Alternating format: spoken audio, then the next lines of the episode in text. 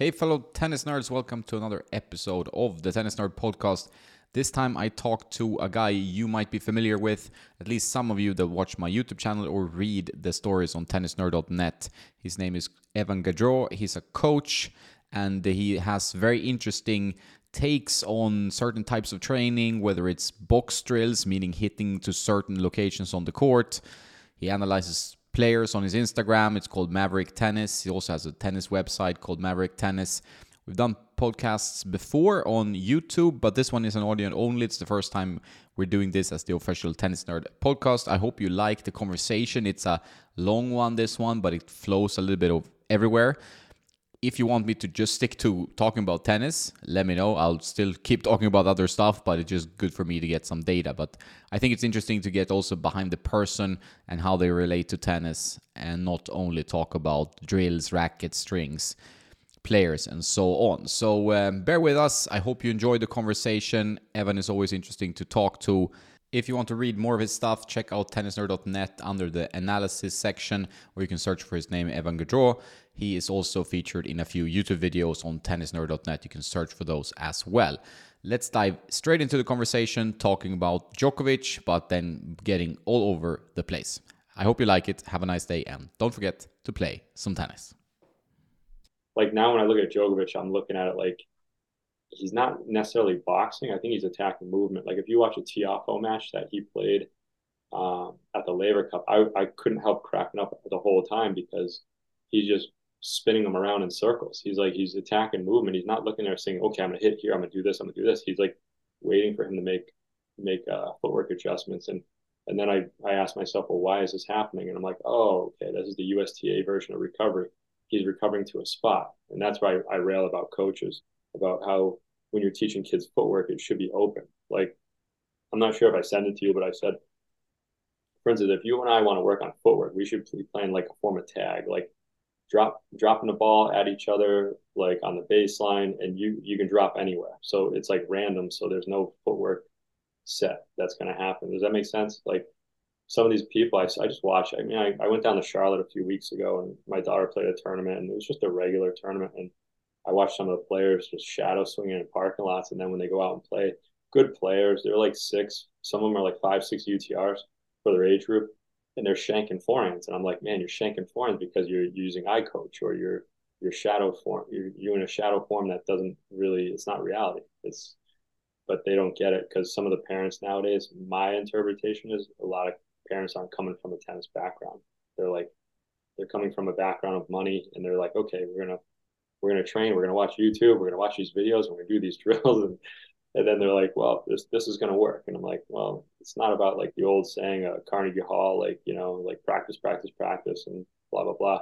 It's practicing effectively, but what does that mean? You know, like there's, I could say like, hey, you need to do some box training, three box, four box, five box, two box, and next you know, you go out and do it. And you're like, you're like, well, it's not working. It's like, yeah, but look at the people you're playing against. Like, it's not going to work because all you got to do is hit over to the backhand side 50 million times, you know? So that's the hard part. I think there's so much stuff online. I'm just like, I don't want to be part of the mess. I'm hoping I'm not part of the mess, but I kind of feel like I am. I think everyone is a part of the mess. It's a, online it's a mess, but I think it's also about structuring like thoughts and being like, okay, this is my message and then trying to package it in a way that it's easy digestible for everyone right? I think that is the the key to anyone really entering the online whether it's the education space then you need your you have your own tone of voice but then also packaging in a way that it's it reaches your desired target group. I mean the target group for tennis nerd initially was not really like everyone you know? It was more like the people are very nerdy about gear because that was a space i was in. Now that i'm playing more, working more with all kinds of stuff in tennis. I'm changing the audience a little bit, broadening it a bit. Uh, also, I don't think it's super healthy to just collect rackets and, and be you know into that because it's, it's not going to help your game. It's going to going to destroy your game in many ways. Like it's better to just have one racket and, and keep going. Uh, but when you when you coach people and you do you do the box drills and what how do they how yeah. do they feel when you when you like give them these types of drills? Like what what kind of res, you know response do you get? Uh, so it depends on the level. So for instance, like like for instance today, I, I hit with one of the coaches. I just want to get an hour of hit in because I didn't have anything to do this morning. So we did we did some box drills, and he's, I mean, I don't even know if he's on UTR, but he just played like a ITF qualifier in like Chicago or something last week. But um, but he's probably like a 12. We hit some cross court down line, tight, tight boxes though. When I talk tight, I took two steps from the center hash and two steps steps center hash the other way. And we hit cross courts and down lines. Now we're off a little bit. He's probably more in tune than I am because I don't train that tight anymore. But if I did that for a few weeks, my tightness comes back and all of a sudden I can pick I mean I can drop the ball on a dime. Like I you tell me where to hit, I'll drop. But um but if you're not doing those drills, it's not gonna work. But um, yeah, no, I do. I do the box training with some of the players, but here's the problem: I'm trying to figure out like, okay, if you're under five UTR, meaning like, I don't know, like three five and below, you just need to be consistent. You need to hit cross courts. You need to hit down lines. You need to get that base in there. If you don't have the base, then all that plus one stuff is is really garbage. But it's that transition from like three five to five zero oh is where it's interesting. Um, so will the box training help? Mm, yeah, it'll help your control. But if you have a technical flaw, you're you're SOL. You know, you're shit out of luck on that. Yeah, I, am I was thinking about that because there's there's like um you know an interesting divide in tennis is like when you get up to we're talking NTRP. I'm not as familiar with the UTR, but I mean there are tables on Tennis Nerd and stuff for people listening. But um, so if you're going from NTRP, like let's say a three level, 3.5 up to four, consistency wins the day, right? I mean, you you just need to put the ball in, and the guy will miss at some point. There's, no one is gonna overpower you unless he has the best day ever and he just goes for winners. Like you, talk about winner ball. We'll talk about that more in later on. But when you move up the ladder and you get up to like the 5 0 NTRP, the higher level 5.5, suddenly you have a lot of strategy added. Like th- that changes the game complexity, you know? Uh, so there's yeah. a, there's a, like a ridge there that it's like before you get to that level where you feel like you confidently can hit this like consistent rallies and just have a, a pretty good level of, of consistency then you shouldn't really worry about too much of the strategy it's more like get the ball in and then when you're getting to a level of maybe four five five oh and upwards then you need to focus on like how what is your playing style and i it's one of the things i thought was interesting and i, I added it in my youtube video was this like if you um if your personality fits your style of play, right? If if those are in sync. Uh, and I think that is pretty interesting. In some cases, I, I, I asked people to comment on YouTube, and some of them said, you know, I'm very much in sync, and some of them were like, I'm a pretty timid person, but I play very aggressive tennis, and the opposite. Those will cause mental blocks. Like, for instance, I'll tell you about myself. Like when I, I trained at academy, I did all this, like whatever. Played the junior tennis circuit, played the college circuit. It wasn't until when I got to college it, it's it's not like accepting who you are. It's like you find who you are, and then you start bringing that to the game. Like all the coaches, I was an aggressive baseline, but I'm athletically talented, so I can do a lot of things with the ball.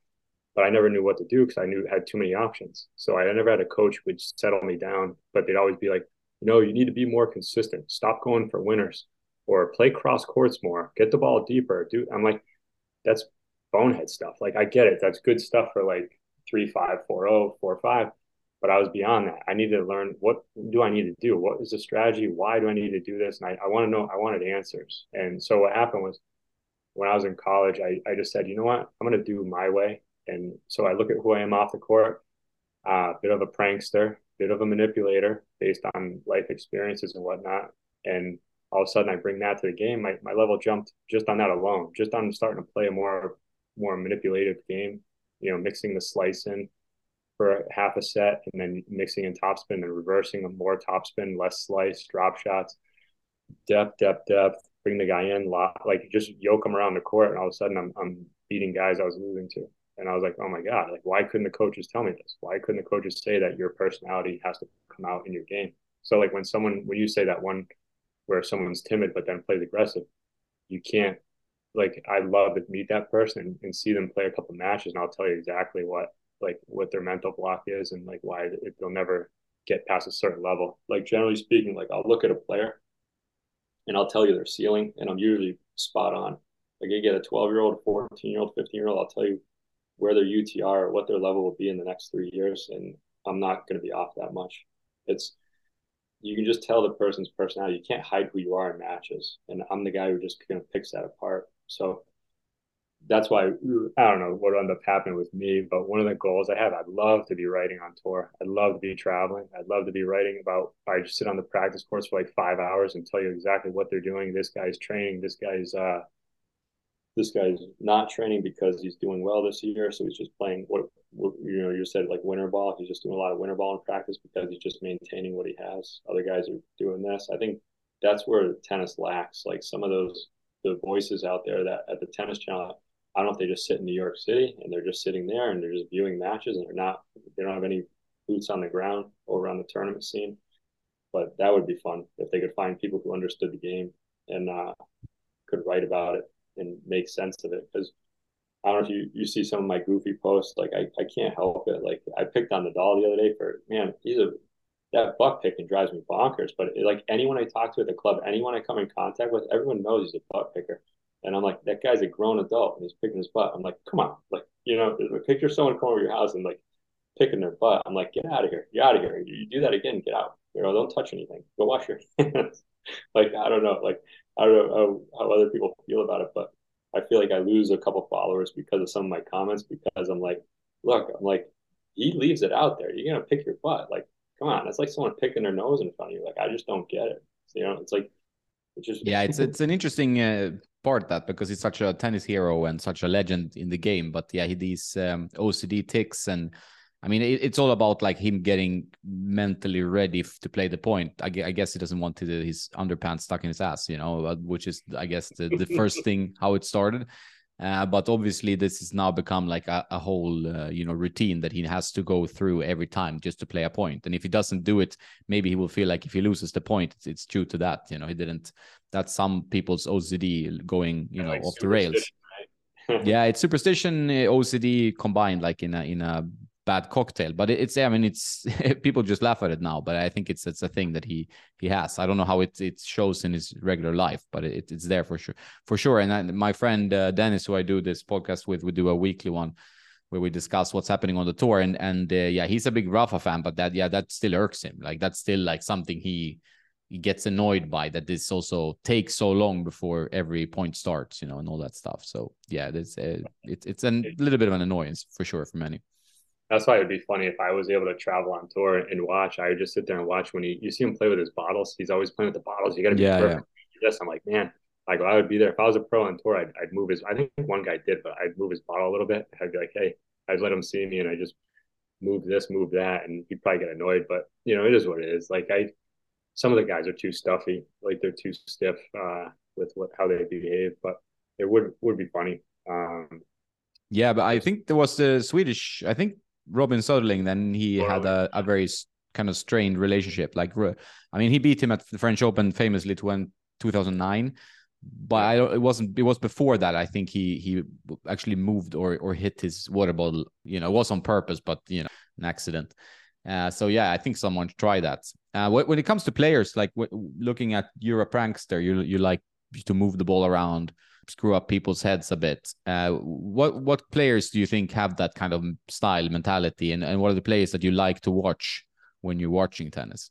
Yeah, Fognini pops up right away. I mean, Kyrgios, uh, Paire, uh, you know, Monfils for like his athleticism. He's probably the best athletic athletic guy on the tour. Um, with all his amazing shots, but yeah, Fognini. So guys like Fognini, I, I get very frustrated watching them because I like that guy could be amazing, but that's the point I'm trying to make. Is there's something in his childhood that makes him like that. So then I go do some do a little slight digging online, and I say, oh, he's got a sister. Well, is he the youngest? Is he the one who was the younger or the, or the older? Then I start putting a couple things together, and I'm like, hmm, um, what made him a manipulator like that? What made him not care about winning as much? Because I mean, I'm gonna say he likes. He, I'm sure he likes to win, but I mean, I had a, so what I feel is I have a similar problem, like meaning I didn't care about winning as much as like I love manipulating people. Like it was, and then all of a sudden you, it's like uh, you you get to a point in a set where you, you, you kind of like shut down. You start focusing on a couple manipulation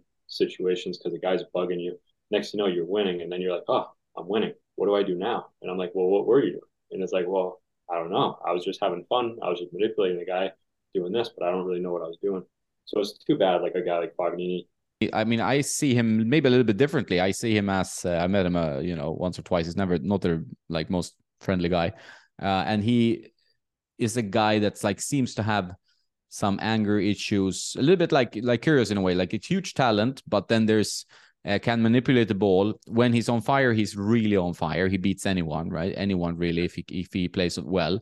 But he has this huge mental issue where he's like, you know, if if things go against him, he acts like a baby. Like it is the baby mentality. Like Kyrgios, Fognini, Benoit Paire, they're all talents, but they have this baby mentality. They're like, okay, things are not going. I'm gonna throw all my uh, toys out of the pram and uh, and lay down, and I'm not gonna play tennis anymore. So they tank, or you know, now I think Kyrgios is actually the player who's worked on it the most. But the other guys, I, never see them have a, like a friendly handshake. I'm not saying sports has to be friendly, you know, but it, it's like always they're always pissed, probably at themselves and at their opponent for beating them because they beat themselves. That's my feeling, right? Yeah, for sure. And uh, even like what was it the last tournament Fognini was in was uh what he was doing that thing with uh who's that footballer um someone must have been heckling him and then he was after he beat the the kid he started making some face gestures at him and I just yeah laughed. yeah yeah he was yeah he was doing some I, gestures there classic I said that he that's where he reminds me of me I was a little bit like that I can get triggered and sidetracked and I made a joke when I wrote that piece on on him about how you could be playing lights out up 4-0 smell a hot dog from the stands and be like, start thinking about that hot dog. And next thing you know, he's down five, four. And it's like, just because of a hot dog smell or like someone kicking stuff around, something just triggers some annoyance. Yeah. I mean, that's where I say it's like a, like a PTSD thing. I think so. For instance, like when I think about the patterns I look at, and again, I don't, I always thought everyone thought like this, but I was doing some writing the other day and I, I kind of put two and two together. I kind of laughed at it. I was like, you got to be kidding me. So I do all this writing all year to get to this point and I said, well, why do I focus on these patterns? What is these patterns going to do with everything in this manipulation? And then I thought about like uh, growing up and whatnot, and I just laughed at how when I walked around my house, it was like walking on eggshells. Like you don't know what you're going to get. You don't know if you're going to get, you know, bapped with a stick. Parent trips over something, blames you for it, and boom, you get nailed, or you're going to get yelled at, or whatever. So me and my sisters, we just scatter. When my parents home, we're just like, we're out of here. But when you're little, you don't know anything. They were both like uh, like violent or like angry, your father and your mother, or just like the father. Usually the case of that yeah, situation. Both, both. But yeah, I think my like for instance, my, I think my mom got physical one time. I picked her up, and I and she never bothered me again. Then she let every she let my father do all the bidding after that. So I grew up in a, in a way. I grew up hating my father. Like I hated yeah. him because he I took all the beats from him. But at the same time, what it taught in a weird way, what it taught me is I was always on constant vigilance. I was always uh, like alert to like something's going to happen, what's going to happen, pay attention, know where you are, know where your parents are, know what's going on. Any situation, I was always trying to be a step ahead. So then all of a sudden, like the other day, I started thinking about, it, I'm like, oh, these patterns make sense now. But I'm like, well, who else has grown up like this? And I'm like, well, I would want to talk to Fabio. I'd want to talk to a couple of those players and be like, hey, uh, you might talk about your childhood? They're gonna be like, absolutely not. you know, it's like they're not gonna be like, who wants to talk about their childhood? you know, my childhood sucked. I'm like, yeah, well, don't all of our suck? Yeah, you know. Yeah, I but think then, many people's childhoods suck, and I think it's pretty healthy to talk about it because it's also, I mean, it's a very famous thing in in like if you go to therapy, whatever, that it's like it starts at your childhood for a good reason because we are so influential in how our brains develop from like two to four, especially, and then like it. I mean, I'm not an expert, but that's what I read, and then it gets obviously segment like cemented in your behavior. And I think then it shows on, like you talk about personality on the tennis court, shows on the tennis court, shows in your average daily life. And unless you put in a lot of effort to change it, it's not going to be that easy to change. It's it's like just being under the stress of someone like verbally assaulting you or physically assaulting you especially when you're a kid you always have to be tense and you always have to find like you know the it's almost like being out in the wild like you're out in the savannah and there's lions and tigers around and you have to be on your toes because otherwise you're going to get pounced on right uh, so I, I i'm you know i i understand that and that, that creates a certain I mean, me against everyone, I guess, mentality as well. Like, you know, you're, it's me against the world. I have to stand up for myself. Nobody else does it. And that also kind of then moves into the tennis game like maybe you become this like defiant person who yeah. just okay I, how do i beat this guy let me trick him let me figure it out this way you know yeah and even going on that it's like i was just talking about this the other day um, about how i think my mother came to a couple matches of mine when i was a kid for whatever reason, when she came, I would act out. You know, I wouldn't. I'm not. I wasn't really a big racket thrower, but I say one time I was. I smashed a racket. She didn't. This funny thing, she didn't say anything. But it, like, funny story. I'll tell you this one kid. You know, back in the juniors, I'm playing this. I'm playing this kid. The mother keeps trying to coach him during the changeovers. I told. I asked the lady nicely. I said, "Listen, no coaching. Just could do you mind like, you know, not saying anything? Oh, sure, sure, sure." She's back coaching again. And I don't, I was like a big, I tell you once, I'm not going to tell you twice. So I just told the lady, I go, lady, I go, shut the fuck up. I was like, shut your fucking mouth. And then he got pissed. The kid got pissed, threw his racket at me, and I just laughed. I just watched it bounce right by me. So anyway, I beat the kid, and I play him again. I played the guy three guy three times that summer. I play him again, and I was like, I'm double bageling this guy. The first match was like, I don't know, it was three and four or something like that, two and four. I don't know. My dad was watching too, and he had like after I got off the court, he's like, what was going on on the court? I go, oh, nothing. He's like, oh, okay. He just like just walked away. He didn't like ask me too much about it. Um, but I play him again, and I'm up 6-0-4. I'll never forget because I tell the story every now and then. 6-0-4. I lost the game. I was getting tight because I wanted to double bagel to teach him a lesson, and I lost the game at 4-1. I just immediately didn't even like just trigger. I just turned and just like tomahawk my racket against the fence. Well, of course, once it hit, it hits the post smash. Like I just smashed the thing. I never broke a racket. I was like my only one racket I broke. And I finished the guy off 6 1. I get off the court. My mom's like, hey, you might need a racket. And I'm like, yeah, maybe. She didn't, I was surprised she didn't like yell at me and whatnot, but I don't know. I, like those are the moments I, I look back and it's like for all the crap that goes on. And she was like fine with me smashing a racket. It didn't make any sense because I always like bark at my kids for that. Like, don't don't throw your racket unless you pay for it. Do what you want with it, but I paid for it. You're gonna respect it. yeah, I think but, that's a good um, good plan, right? I mean, I think good strategy. I think that's really what people look up to. I mean, we talked about Rafa's butt picking, but it's he also deserves a lot of respect for the for the way he conducts himself. Like just not. Yeah. Throwing the racket, like I mean, I mean, we know uh, Marat Safin, for example, he used to get a lot of like ah look at this this is because he's i mean he's a good looking like uh, tough guy. So people give him a lot of uh, props probably for for behavior that's not so great. Like he's destroyed 1400 rackets whatever the number is in yeah. his career. And it's not you know people make these rackets. It's just a waste. It doesn't look great. He's not a good role model. I love watching his tennis so obviously i'm a Safin fan but then you have these guys like Kyrgios and stuff, and they just take their anger out on the racket, which is better than than hitting it some a person, of course.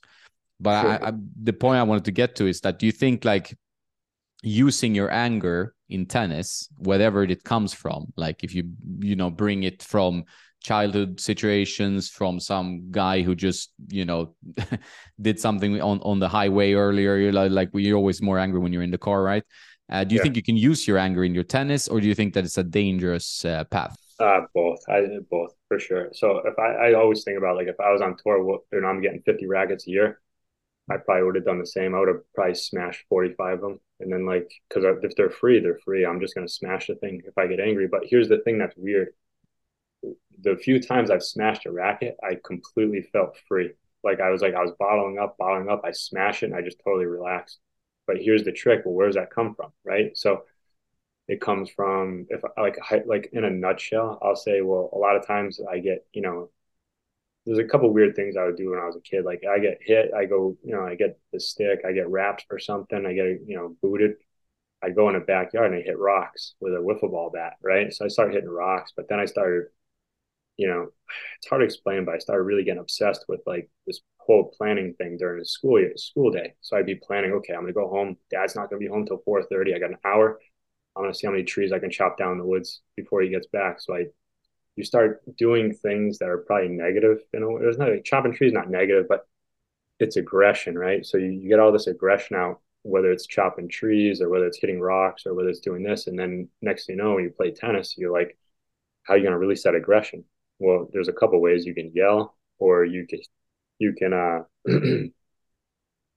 you can smash a racket. but if you smash a racket and you got to pay for it, it's like, well, that's stupid. Now you got no racket to play with. You got to play with some crappy racket in your bag or something, some older racket. But yeah, if you don't get them for free, it becomes a whole different thing. I think that's like it's it's a bit of a spoiled behavior to uh, even. I mean, you they get them from their sponsor, whatever. Uh, and I think some companies, at least in the past, they used to find them, right? You you you know you get fined after a certain like I think Yonex finds their players if they break the rackets. Uh, I don't sure if that's the same anymore. But obviously, if you have to buy and you're a kid, like your parents have to buy you three, four rackets for your competing season or year, and then you break two, you know, you you're running out of rackets. Like, and your parents have to go buy more rackets. It becomes like you're creating a monster kid. you know, it's like that's the he thinks he can get away with this, you know, stuff. It's not the not the best parenting, I, I would guess.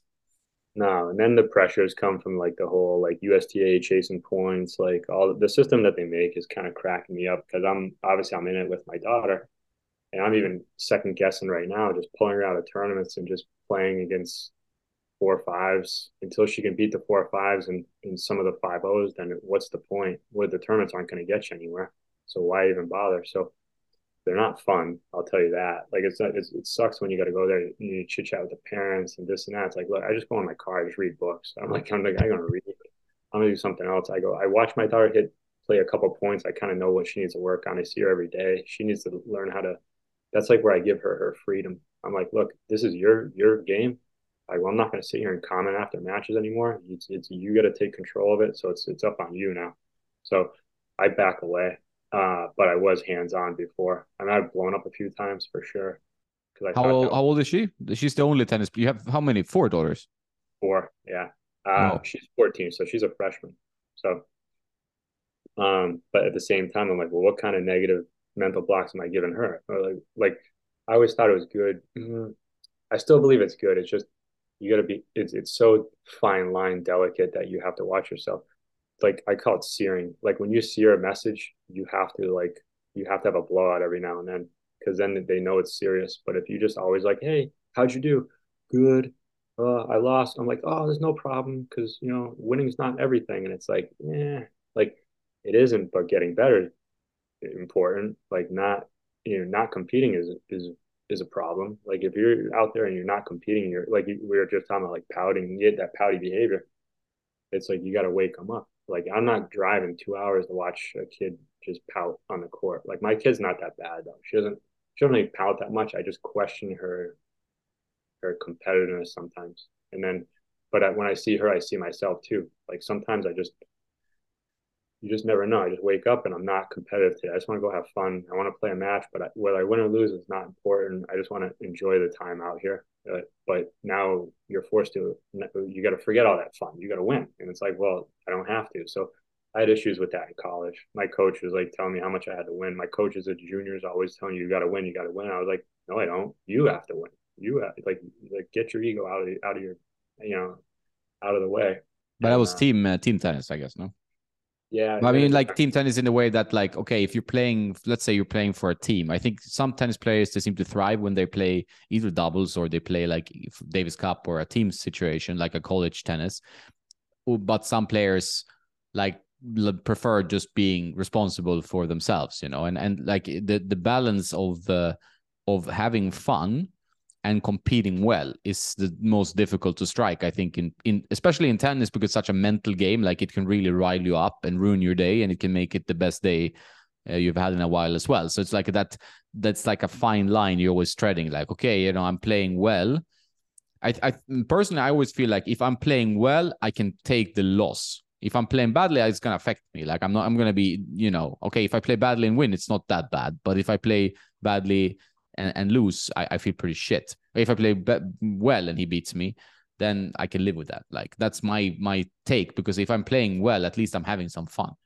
This the yeah. problem is playing badly. That that's not so much fun. But if, to to avoid that, you have to actually put in some effort. Like that's that's the problem when you say you talk about pouty kids. And I see that all the time. if you play like you know, you go to ITFs, you go to uh, junior tournaments. I sometimes hit with juniors in Spain, for example. And there are good juniors, but obviously the, their um, circuitry is shorter. Like they haven't had time to mature or develop and most of them get angry quite quickly. I played matches against 14 year olds 16 year olds 18 year olds and after a certain streak of bad play from them you see the racket hit the fence. Like it's almost on it's like pressing a button you know? It's like now they blow up and then the game goes to to shit after that. Yeah and that's like uh that's like the moment the, the, a good coach, which I don't know how many there are out there. I don't know what a good coach is. I don't know to define it, but who can recognize that. I'd say more of a mentor. A mentor can recognize that and stop the match if it's a practice match and be like, look, this is the moment you're gonna I've been noticing you're cracking. And then all of a sudden you start delving into it. Write about it. Write about your childhood. Write about whatever. Then you start coming to grips with it. And then you get over that mental block. If you don't do that, like this is why this is why the online thing drives me crazy. Because people are like even on the podcast, are like, oh, this sounds good, but I want to see it. It's like like, do you really like need me to hold your hand? Like, this is simple stuff. This is combo drills. Like, do it. Go do it. Like, if you can't figure it out, then you're not the right person I want to be talking to to show you the way because, uh, you know, it, it's just frustrating because it, you know how long it takes to do a video. Videos aren't easy. One, two, like, I guess any you know, Tom, Dick, or Harry can just sit there and be like, oh, let me just write these pictures down and be like, okay, do this when you go. And it's like, like, come on, like you can hear my voice. I, you want to like some people in the in the podcast or comments. I'm like, come look me up. You got money? You you you bored? Come up to Massachusetts. We'll hit. We'll hit for a week, and then we'll I'll show you the combo training. Like, and I won't disappoint either. If you think I'm disappointed, I'll, I'll pay you. like, I just it just cracks me up that people don't don't understand um, I think it's generally this this online thing. Like you have to. Uh, I mean, I've been doing this for quite a while. I, I, did it for other companies before, like more you know social media branding, marketing stuff. But uh, the thing is that you have to grow really thick skin because there's some pretty thick people in general out there. Uh, and you can come across everyone, and everyone's voices get amplified. Like so, if you have uh, a YouTube channel or an Instagram account, and and people don't vibe with your energy or your comments or your stuff, in real life they just walk away you know? But some sometimes online they feel like it's they want to almost find someone to be angry at. I, I watch other you know tennis youtubers sometimes and some people just want to write something nasty in the comments like oh you know oh, but that serve was not was weak you know this was bad or like it's just getting I don't know, getting something negative out of the system instead of just dealing with it themselves or just ignoring it. Like they, you can just not watch the video. It's a pretty easy solution to your life, you know. But they seem to want to uh, bathe in this uh, negativity, which gives them some some kick, you know, which is the problem with social media in general. That it's people are seeking this uh, quick endorphin quick rush fix. when, yeah. yeah. That's why I laugh at like so. That's why I don't know how to use social media. It is what it is. Like I was thinking about using YouTube for some box training, some videos, uh, Instagram for goofing off a little bit. And then what was I gonna do? So the one thing I do want to get into is live matches. Like I want to start, but I don't know how to do it. Like I don't know if I need a camera behind me. I don't know what how to, what's that even to cost. Blah blah blah. But I want to get a live pro match. I could be from last year. It could be from the summertime, and just start commenting on it and just stopping. But every time someone will alert me to like, oh, well, there's this guy does that, but it's really just commenting. He's like, I think you would do good with it because you'd actually analyze what's going on, stop the video. This is what's going on. These are the drills they do. Um, I think that could have something for me, but at the same time, I don't know. Who knows? Like, like I said, I'm like a I'm like a broken puzzle right now, just trying to figure out my next stage. yeah, I think the the live commentary stuff is pretty interesting because I see that more and more, and and I I have an issue in general with tennis commentary. Like if you watch lot of tennis or you have watched a lot of tennis over the years you, a lot of tennis commenters i mean they just say what's happening like they don't never yeah. they don't analyze like that that's you know really riles me up as well. It's just like yeah and she went to the to the net and volleyed for a winner. I'm like yeah we, we yeah. saw that. Like what what happened in the point? You know what what do you have any reflection? Then it's better that they're just quiet until they have something to say. So let's say you know you have three points, they're quiet for three points, and they say, okay, in this game it's clear that she's struggling with blah blah blah, or he's yeah. struggling with this. Because if you don't add anything, what's the point? I mean, if, if you're commenting on radio, and the radio commenters are usually the best ones, that that's what I realized or what I felt, you know, watching sports over the years and following sports. The radio people, they know how to paint the picture with words yeah. but also mix in some analysis. And they are seem more gifted at doing this. While a lot of like broadcast uh, journalists who, who follow tennis, for example, they just say, "Hey, you know, he hit an ace. Oh, yeah, that was an ace. It was a good ace." you know, what's maybe giving me something like what? Why is he? Why is he hitting an ace? What's so good about his serve? How can how can? how does that affect the the kind of nature of this game, this particular game now at 5 4, for example. So it's, that stuff would be interesting, for example. And what I want to get to was that I've seen other people do that and you can give it a try. Like you have a YouTube channel, uh, or, you know, I guess that's the easiest way. and then you you can't obviously just steal someone's stream. You have to just add your commentary, but that's just you talking into a camera, like streaming it on Twitch or or YouTube, for example, while they watch the match on TV or on tennis TV or something like that. That that's that's actually something that seems to add value to people. So you can yeah, actually mute the sound from the um, from the regular broadcast. You just mute your TV or mute your other stream, and you have another audio source from someone who you actually like listening to it. That's actually probably going to be the case in the future that you can actually pick your commentary, you know, or your commentary. So you you can't uh you can't stream an old match and just you just comment on it.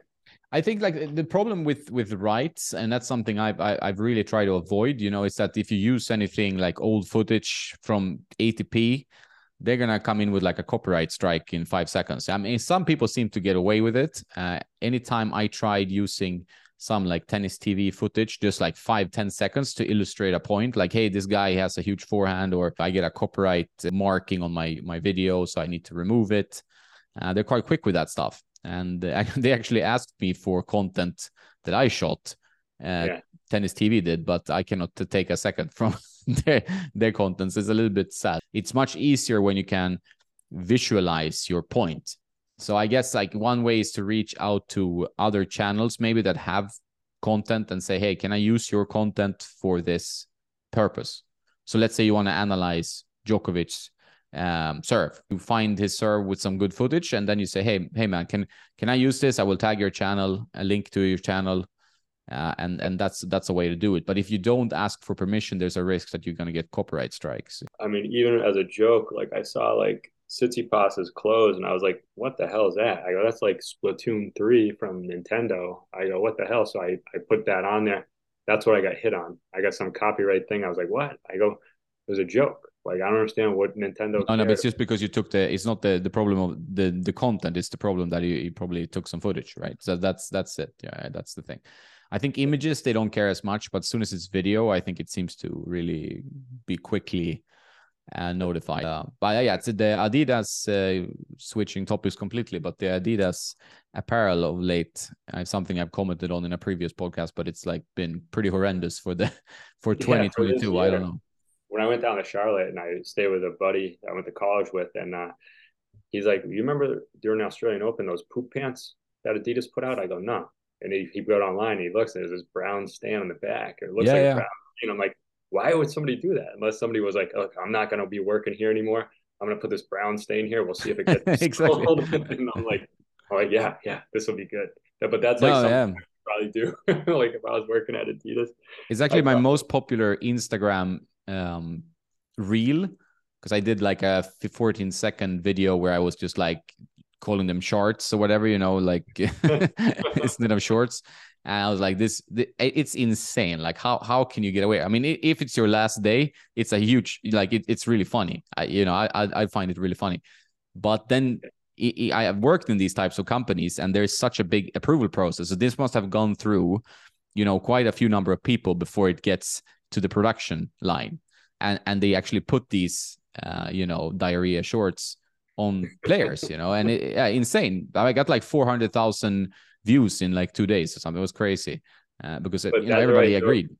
I joke around like put those on the doll, and there's a little scratch and sniff going and, then, and then people like here you wanted my autograph here scratch this scratch this brown spot yeah exactly you can, you can do it as a as a special collection the brown the brown collection no it's uh, yeah it, it's it's crazy I don't know hopefully next year they they will. I mean, I don't care about Adidas, but uh, it, it's a strange decision. Sometimes you can go for the this is so ugly that people will like it. You know, that's a lot of fashion. Like, okay, this is so weird, doesn't look right, but it stands out, so people will talk about it. They will post about it, and we will sell. But if you make something that is just ugly, like that, or it's even like offensive in a way, who will buy these shorts? I don't know. I I, I have never seen it, them anywhere but on certain uh, players yeah. that got them in the mail, right?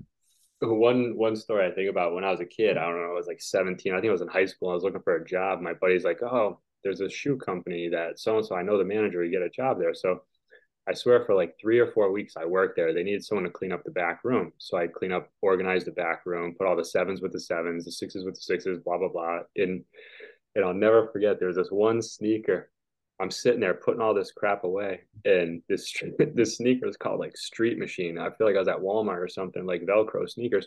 I look at this and I'm just like, I just stop and I look at it. I'm like, who the hell made this sneaker? And I open the box and I look at it. I go, this thing is a piece of shit. I go, who the freaking would buy this? But you get kids buying $10 sneakers. And I'm sitting there crying, laughing in the back. I think I like, I must have laughed for like 20 minutes. I'm like, I don't even, I don't even know who would buy that crap. Like, I'm like, this thing is a piece of crap. It must have been like a rock too. Like you put it on, it's like no give, no, no anything to it. And I'm like, God, and then I feel bad for the people who, like if I was sitting at the cash register and someone buys this, I, I couldn't even like sell it with a straight face. I'd be like, come on, buddy, you got to get some Nikes or something. Get some Adidas, get some Nikes. Can't be wearing these street machines.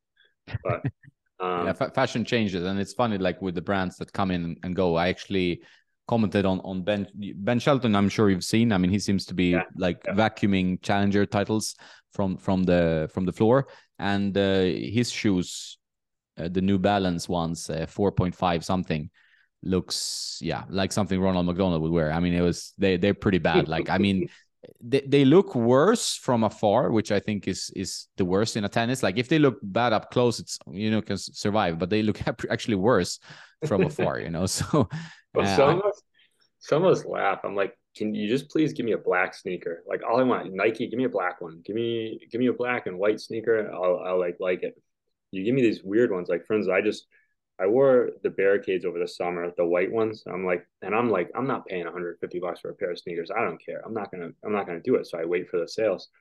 So the new ones, the new barricades. Yeah. So no, yeah, the, yeah, the new ones, but from the with summer, the blue like, and the green and the white, like the blue, green, white. Mm, these are the, almost like all white with the orange. Ah, okay, okay, uh, yeah, I know which ones. I have the same. I, I was on a review for them. Yeah. Yeah, so I just ordered the the ones that are on sale right now at Tennis Warehouse. Um, it was like a hundred bucks or whatever. So I got the not the newest ones. They look like space shoes, um, like the blue ones, and uh, it, we'll see how those go. I really want to try those Yonex ones. Those a new red Yonex that Ruud was wearing, but he's wearing a new pair now. Um, because the bottoms. Me, I look at the bottoms. I want that V tread or whatever you want to call it, the, the mm-hmm. W tread.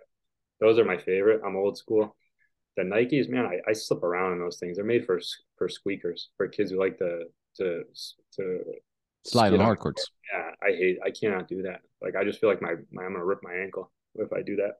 Yeah, I, I, don't think it's the most. Uh, I mean, they all seem to do it. I played this 19 uh, year old Aussie kid who's who's a good player yesterday, and he slides all the time on the hard court. Like I'm like, what what are you doing, man? Like I can't. I mean, obviously my knees are old and stuff, but but uh, yeah, it, it, looks crazy the way they they slide around because this this yeah. court is also quite um has like a grainy surface like sandpaper. So I don't even know how he slides, but probably his shoes are worn out. But it's uh, so it's pretty interesting. Yeah, so back in the day, like you know, sneakers with the with the W tread, they don't squeak that much, but the ones they they make them specifically for like certain holes. At least I assume. I don't know. I'm not like you said. I'm not an expert on sneakers, but it just seems a certain sneakers squeak more than others. And uh, yeah, for sure. It, it was K Swiss. K Swiss made the squeaky sneaker. And again, I never forget, I was playing a match and every time the kid put up a toss, I, you know, chirp, chirp, chirp, chirp, chirp, chirp. And, you know, you're, you're 16 years old, you're just being a bonehead. But and the kid wouldn't serve. I swear this kid tossed maybe 20 times, wouldn't serve. And I'm like, buddy, you got to serve. Like, he's like, well, you got to stop making noise. I'm like, I can't help my sneakers. K Swiss, they they just squeak. And then he we went and got the tournament director, and the tournament director's like, "You got to serve." But he's squeaking his sneakers. I'm, hey, you got to serve, or I'm going to call a fault on this. And uh, but it's kind of funny because again, I mean, I was much worse back in the day. Um, more, mm, like I said, walking on eggshells. Even like people around me, my friends know. Like they're like, eh, you know. But kids settled me down. Each, you know, you like you said, I got four, like you know, I got four kids, but each kid kind of settled me down a little bit more and grounded me a little bit. But at the same time, you know, you can't change some things. Like you get a little couple triggers here and there. Um, but one, I think that's just gets um sorry, that's just gets ingrained in your behavior, and I, I think it's just something you have to manage. I mean, you, are not going to be become a super calm person straight out of nowhere, right? No, and one of the funny stories I was going to tell you. So this kid, you know, everything carries over to adulthood, and you know, blah blah blah, all this stuff. And I was uh, this goes back some years. My oldest kids, so now my oldest are like 15, going to be 16 this next month. And my 14 year old, they were like probably seven and five. I'm driving down the road by my house and it's using an S curve. And I go by this S curve, my my car gets clunked by a couple acorns. And I'm like, you know, it's daytime, summertime, acorns shouldn't be dropping. So I'm like, God damn it. And my kid's like, What? What, dad? What, dad? I'm like, Some freaking kids just hit me with uh, acorns. They're like, How do you know that? That they could have fell from the tree. I go, Don't tell me what this is. This was, I was getting hit by kids, whatever, blah, blah, blah. And they're like, How do you know? I'm like, I was one of those kids. Don't, don't, don't ever question me. I know this is the truth. So anyway, long story short, the fall comes, the leaves fall. What do I see? A fort up in the woods. And I'm like, hmm, I go, there's that fort. That's where I got clunks from. So now, fast forward years later, I redid uh, the bathrooms in my house, and the old bathrooms, like it's almost like that green in your background right there. It was like that. Like that green's probably better. That's pea green. This bath, this toilet I had was like people. It was original from the the house being built. It was like uh, puke green. So anyway, I I left that thing in my garage all these years, and I said I'm gonna put that on that kid's fort one night. And uh, so anyway, I had a couple buddies come over they've been drinking, you know, whatever. I might have had a drink or two. And the guy's got a Ford F 150. So all of a sudden I'm like, hey, you, you want to go do the toilet thing? And he's like, sure. He's like, you want me to drop a deuce in it? I go, no, come on. I, that's disgusting. I don't want any of that crap in there because we got to put it up. We got to hoist it on the kids, uh, the kids' fort. So the, the platform was probably about head level. So it's maybe about like six feet up. So we put the toilet in the back of uh, the guy's truck and we just drive down the road we get dropped off by one guy, me and the other guy. We pick up the toilet, we put it in the kid's fort, we put the seat up, and we were laughing about it. I'll send you a pic. It's pretty funny. You'll probably laugh about it. Um, because one like every day I drove by it and I see it up there when the leaves fell down. So this is like I put it up there before the leaves fell this one year. This was like years later after those kids hit me with the acorns.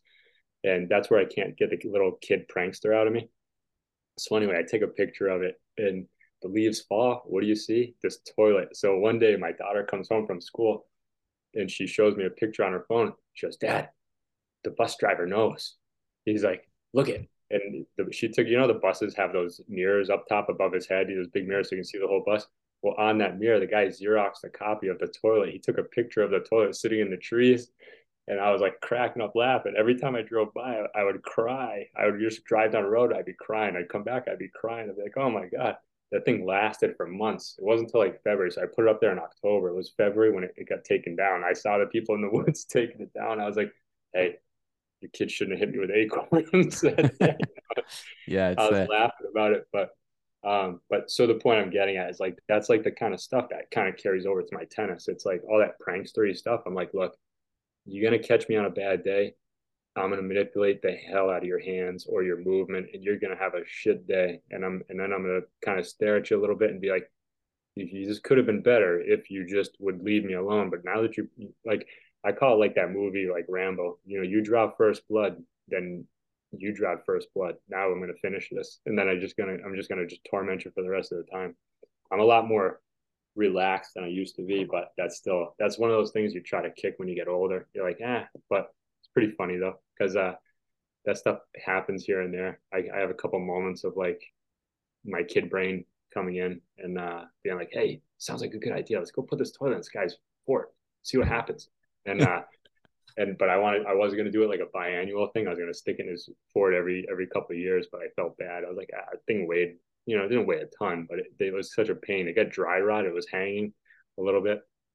It was tilted, but but that's the kind of stuff I talk about where kids, you know, I just grew up a little bit different, more, like I said, more of a prankster. So that comes out in my tennis.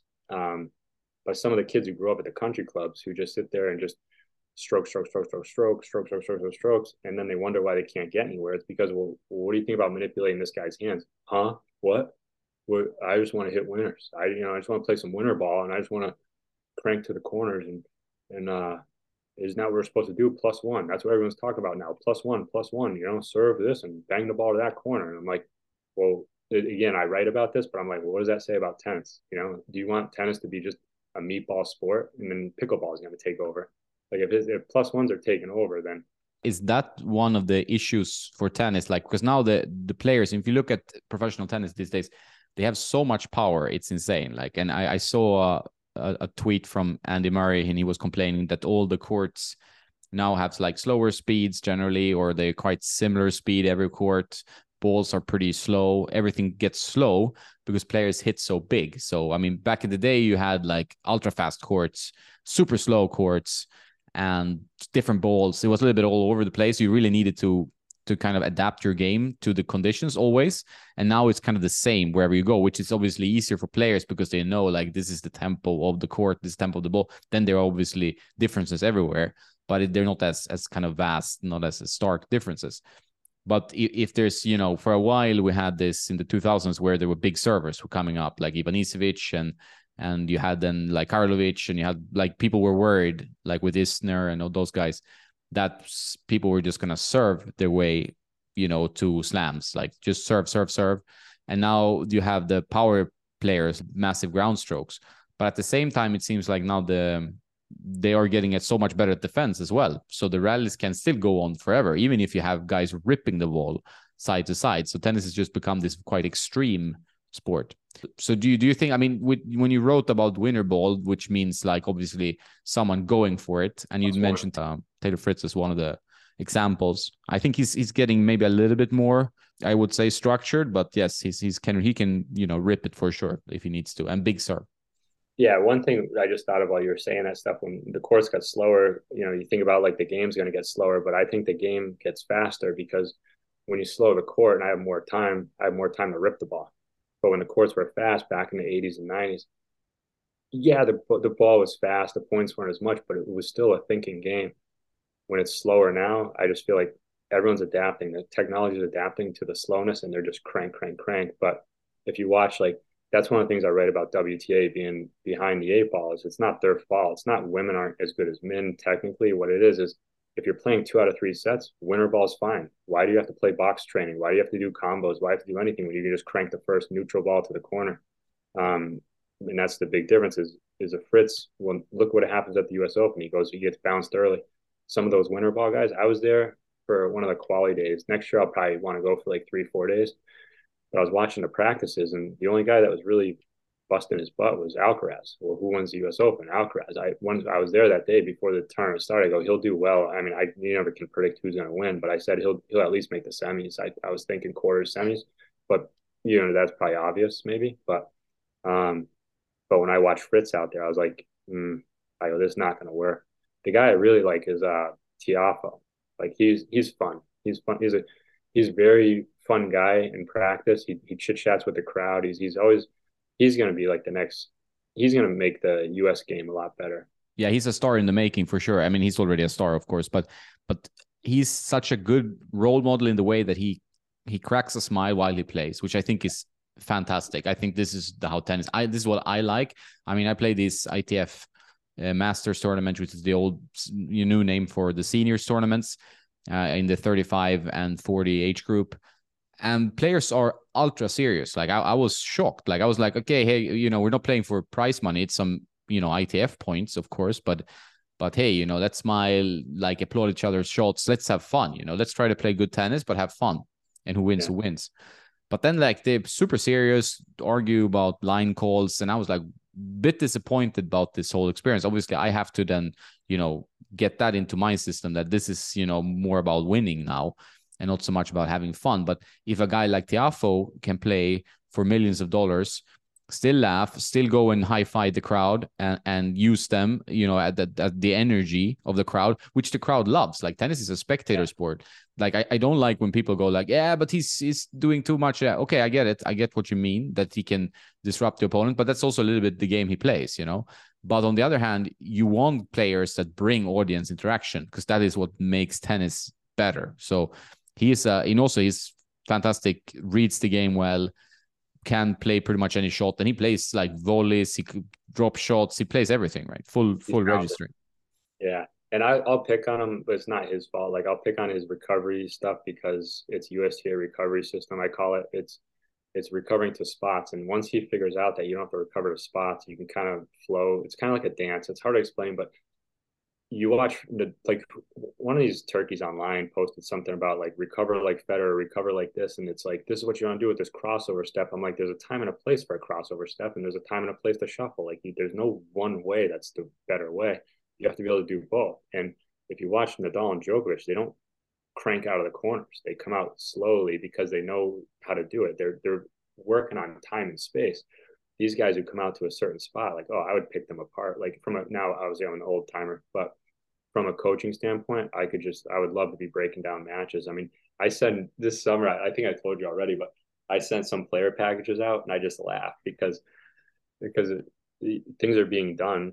I go whether it was my words or not. That somebody's somebody's like getting tuned to it and be like, oh my god, this guy he, he's you know I broke down like a McDonald match, like a Mackenzie McDonald match. I wrote like a ten page assessment. I think I sent some of you to that. Yeah, yeah, yeah. It was pretty funny.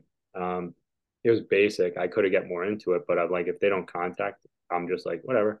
You know, hey, I'll give you this for free, but if you want more of this, I'll tell you how to beat all these other players too, if you want. But if not, oh well, you know, I'll just sit here in Massachusetts and fart around and make jokes and stuff. Tiafoe is going to change the game for the Americans. Uh, people can make fun of his strokes, but he's fine. He's good to go. He's he's good, and he's I don't know. I'd say for America, he's like our next great great hope. But don't you think like that makes like I have this discussion sometimes like obviously you you want the most uh, energy efficient strokes right? That's going to help your tennis to have the energy efficient meaning time efficient. And also like the, the bigger the loopier the swing might reduce your timing. But then you have guys like Medvedev hits the ball super clean despite look awkward looking you know swings. And also I think that if the all the swings were the same it would look really boring. You know, the, yeah. the sport would look quite dull. Like you, you have these matches when you have both of the guys, which I think should be completely avoidable. Uh, they wear the same kit. Like, oh, we're both sponsored by Nike. Here we are with two very green. How do you not solve this? Like, how do you not have a communication from the sponsor? Oh, you're playing another Nike guy. You have a home and away kit this guy is going to be home and is going to be away. Like you wear the red one, he wears the green one. Like so people on TV can see the difference. Instead, oh no, we have to wear the same thing. Tennis sometimes makes so many mistakes as a sport, as a spectator sport, that it's like ridiculous how how bad it is. Yeah, even for the USTA, I wrote to USTA a couple times and I said you guys should be using college formats. I said you should it'd be more fun. I said if 32 kids sign up for a tournament, you can break them into four whatever six person teams and they can play a college format. And then you get points as a team and the ones play the ones the twos play the twos and crickets nothing. And i'm like well look at pickleball. Pickleball is going to take over.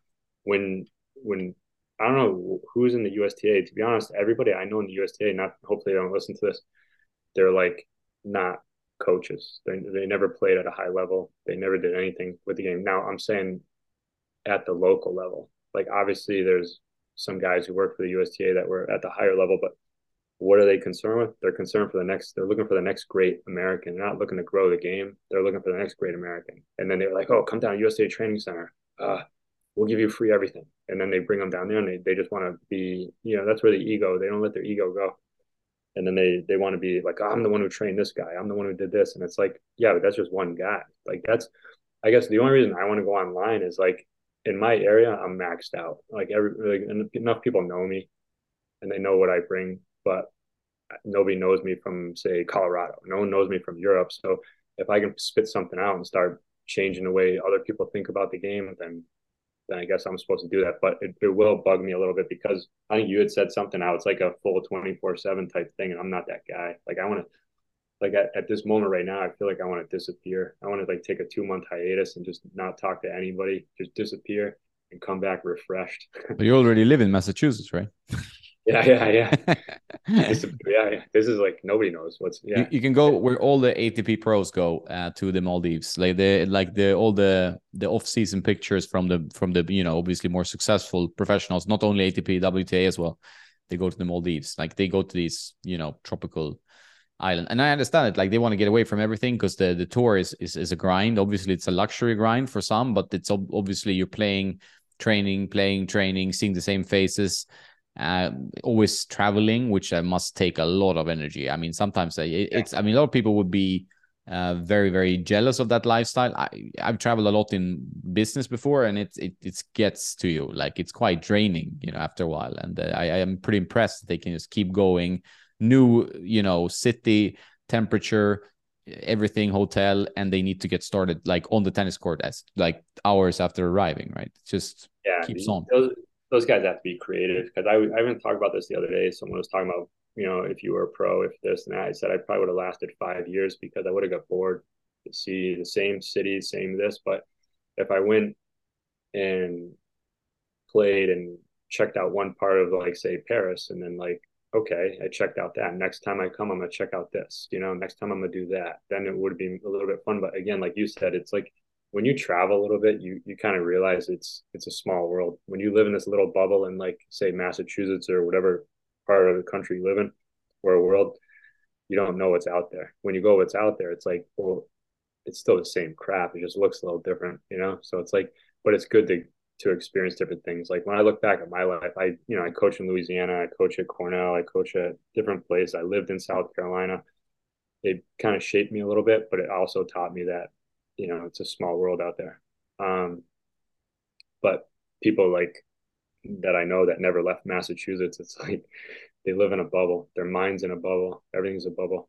Um, and it's hard to talk to people like that because they just don't get it. They just don't get that uh, you know the differences and the similarities of living in different areas. Like I'll tell my kids right now, I'm like, do not go to school in, or college in Massachusetts. Um, do not go in New England. You want to get the hell out of here so you can experience another part of the country. If you get a chance to go abroad, take it because um, that's one of the regrets I have. I wish I went one semester abroad at least, and then uh, you know, and experience stuff. Like life's about experience, not about like closure, about sitting in one little spot for the rest of your life and just slowly dying. I said you want to experience as much as possible uh, to a certain degree. You have to always go out of your comfort zone, right? I mean, um, try to do new things, see new places, talk to new people, change up your life because otherwise you get stuck in this this grind. And I, I mean, I'm a person that can happily grind away, but I always feel better when I when I mix things up a bit. It could be related to tennis practice. Obviously, you can say, hey, you don't don't play always the same guy, the same drill, the same format. You know, try new things. But also in life, like yeah, you know, as soon as you travel, you start to feel your brain kind of like open up a bit like you feel like you get some fresh air inside the brain suddenly which is just getting into this kind of pattern of the same thing every day uh, and the grind i think can be quite dangerous for development because you get stuck you know the say if you if you always challenge yourself like oh here's a new problem new situation new city new this you, you can definitely you see more growth more development and and also your life becomes richer i think in general. Uh, that's the way i try to see it. Obviously you can't you don't need to go to extremes but i think it's a smart to have that as a thing in your head. Yeah like even for me when i i say i read a lot i read a good amount each year different stuff and uh I'm always worried that I'm one book away from never reading again because I don't know if I ever find another book that's worth reading. But then I always end up finding another book, you know. So I, like get into a couple different things, and you know whether it can be something like hunting, even though I don't hunt yet. That's something I think about. Like I think about getting a compound bow and just doing something different. When you read, do you um do you give up on books or do you just finish them no matter what? Like, I think it's sometimes um a, a problem I have now with you know social media. Everything's so fast you have access to YouTube and you, your computer always or your phone. And if the book is not super gripping in the first 10 pages, you put it away, it's tough to just keep going, you know, keep hammering or keep reading through. You're, you're very spoiled and, and you require quite a lot from the book to, to actually finish the book. Uh, before, yeah. when I was younger, I used to read a lot, but now there are too many distractions. Yeah, even so, I had like four or five books I had opened in the springtime, and I was reading bits and pieces each day of different ones, and then I just shelved them. I said, "All right, summertime comes, I don't have any time to do as much." So now I just popped a couple books and just started finishing where I where I left off. But yeah, and then sometimes I think about like maybe mm-hmm. I'm not supposed to read this book. Maybe it's not making any sense. Like there's one guy, that Jack Carr guy, who does all the. He was on Rogan, I think. What? Yeah, I listened to his podcast. His podcasts are really good the, the people he brings in, if that's the kind of thing you're into. Um, but so anyway, he he's got that series. So I read the first book. I'm like, oh, it's not bad. Second book's better. Third book was really good. I read, I think the fourth book was like Devil's Hand or something. I read maybe 10, 20 pages. I was like, why is he reading? Why is he writing so like thick? Why is this paragraphs are so thick? I'm like, he was just writing really well. And all of a sudden this, I sent him an Instagram message and I was like, hey, why'd you change your style? I'm just curious. Crickets. But I laugh because I'm just a weirdo like that. Like I'll send people some random some random Insta messages, and uh, so. But coming back to it, like after I listened to his podcast more and stuff like this, I'm like, oh, I kind of get it. Like maybe he wants to change his style a little bit because you, who wants to be the same, you know, write a bunch of meaty stuff that is the same. Maybe he wanted to get more. Maybe he's trying to do something different. So now I'm gonna hit that book soon and uh, go back to it and have it with more of a clear mind then uh, and then close mine. I wanted that third book to be just. I want the fourth book to be just like the third book, and like who's who am I to say? That's his book. It's his writing. Like so, I'm trying to appreciate differences. People trying to develop their style. Maybe this book makes him develop the next four books into a different form.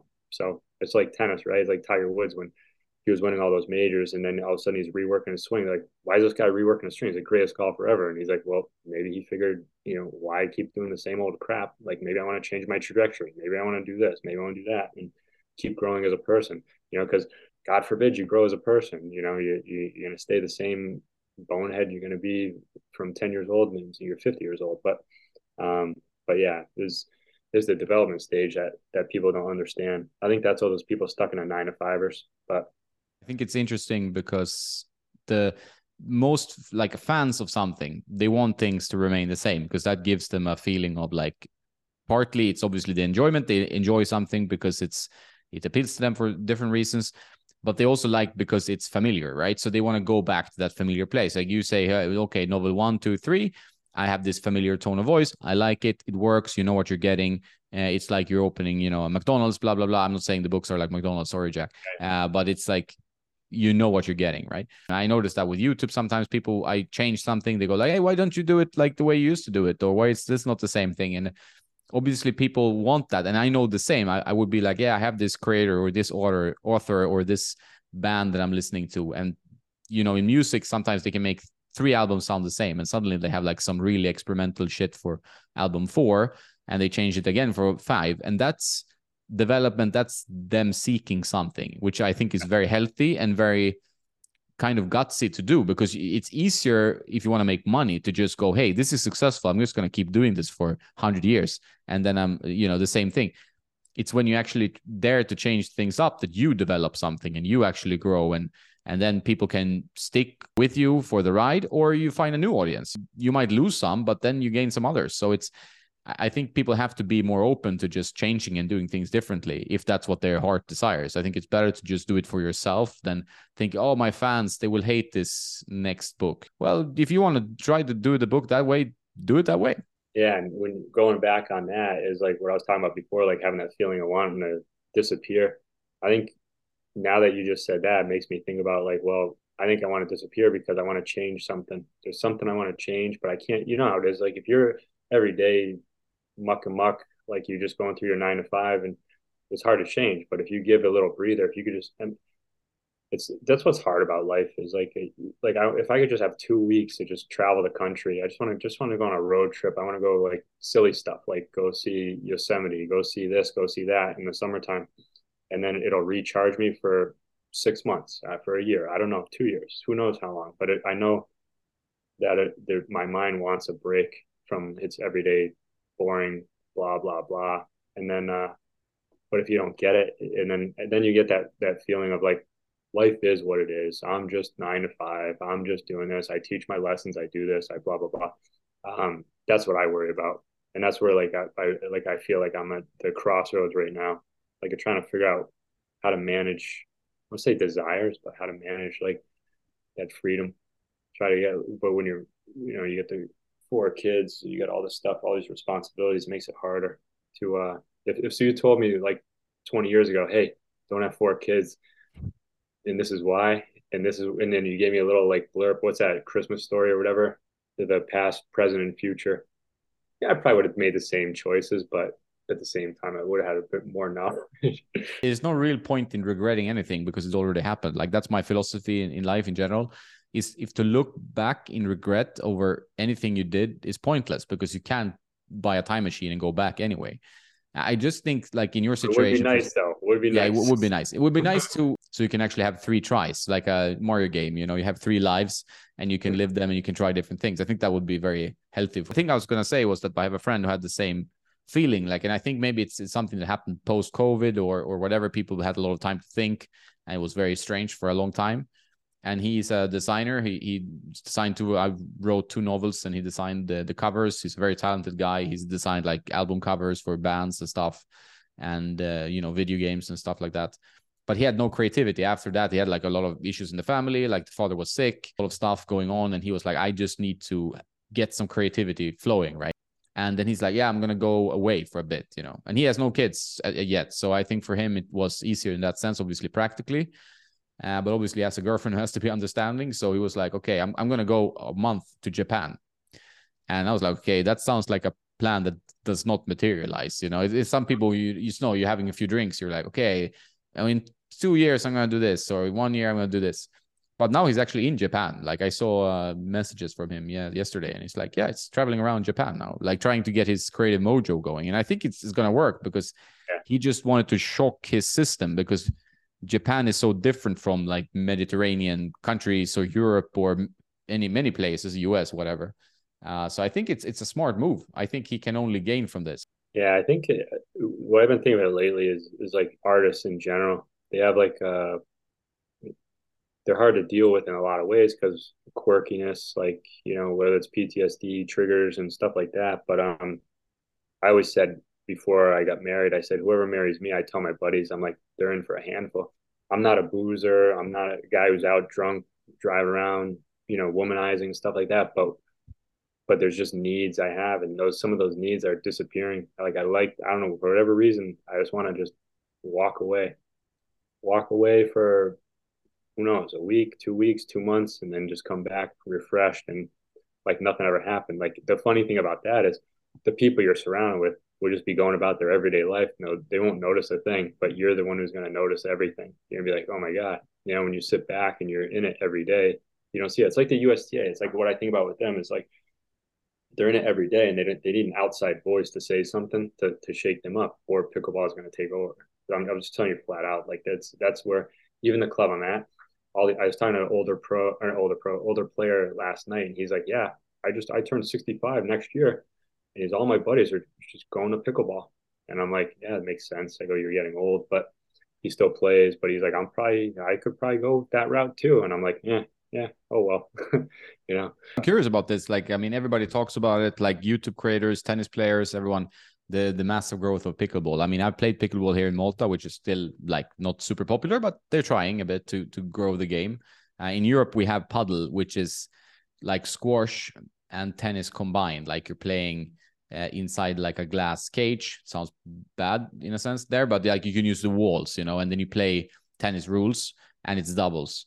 Uh, it's a fun sport. Like it's not for me. I mean, I, I can play it occasionally and enjoy it, but it's not super much for me. Uh, but I also tried pickleball. It's also a fun sport, but I don't quite understand like the appeal, you know, the the massive appeal. Obviously, it's like you don't need to move so much. So if you have injuries, obesity, or any other issues, uh, you can actually play. Like anyone can play. You can just say that tagline: anyone can play because it's relatively easy. Ball travels really slow in the wind and whatever. But what do you see like where you live? Like is is pickleball really becoming that thing or is it like exaggerated? With the pickleball, it's making its way into country clubs. Like one country club down the road from me, they put four four courts, just pickleball courts. There's a, a park in another town that's another couple towns over that put three, they have three courts. My town was talking about putting four courts in at the middle school. And then the lady that at the club I work at, that the manager and one of the teachers, she said, she goes, You gotta get certified for pickleball. She goes, and I started thinking about it. I'm like, I probably do. I probably got to start doing a little bit of pickleball. Um, I played one time. It's all right.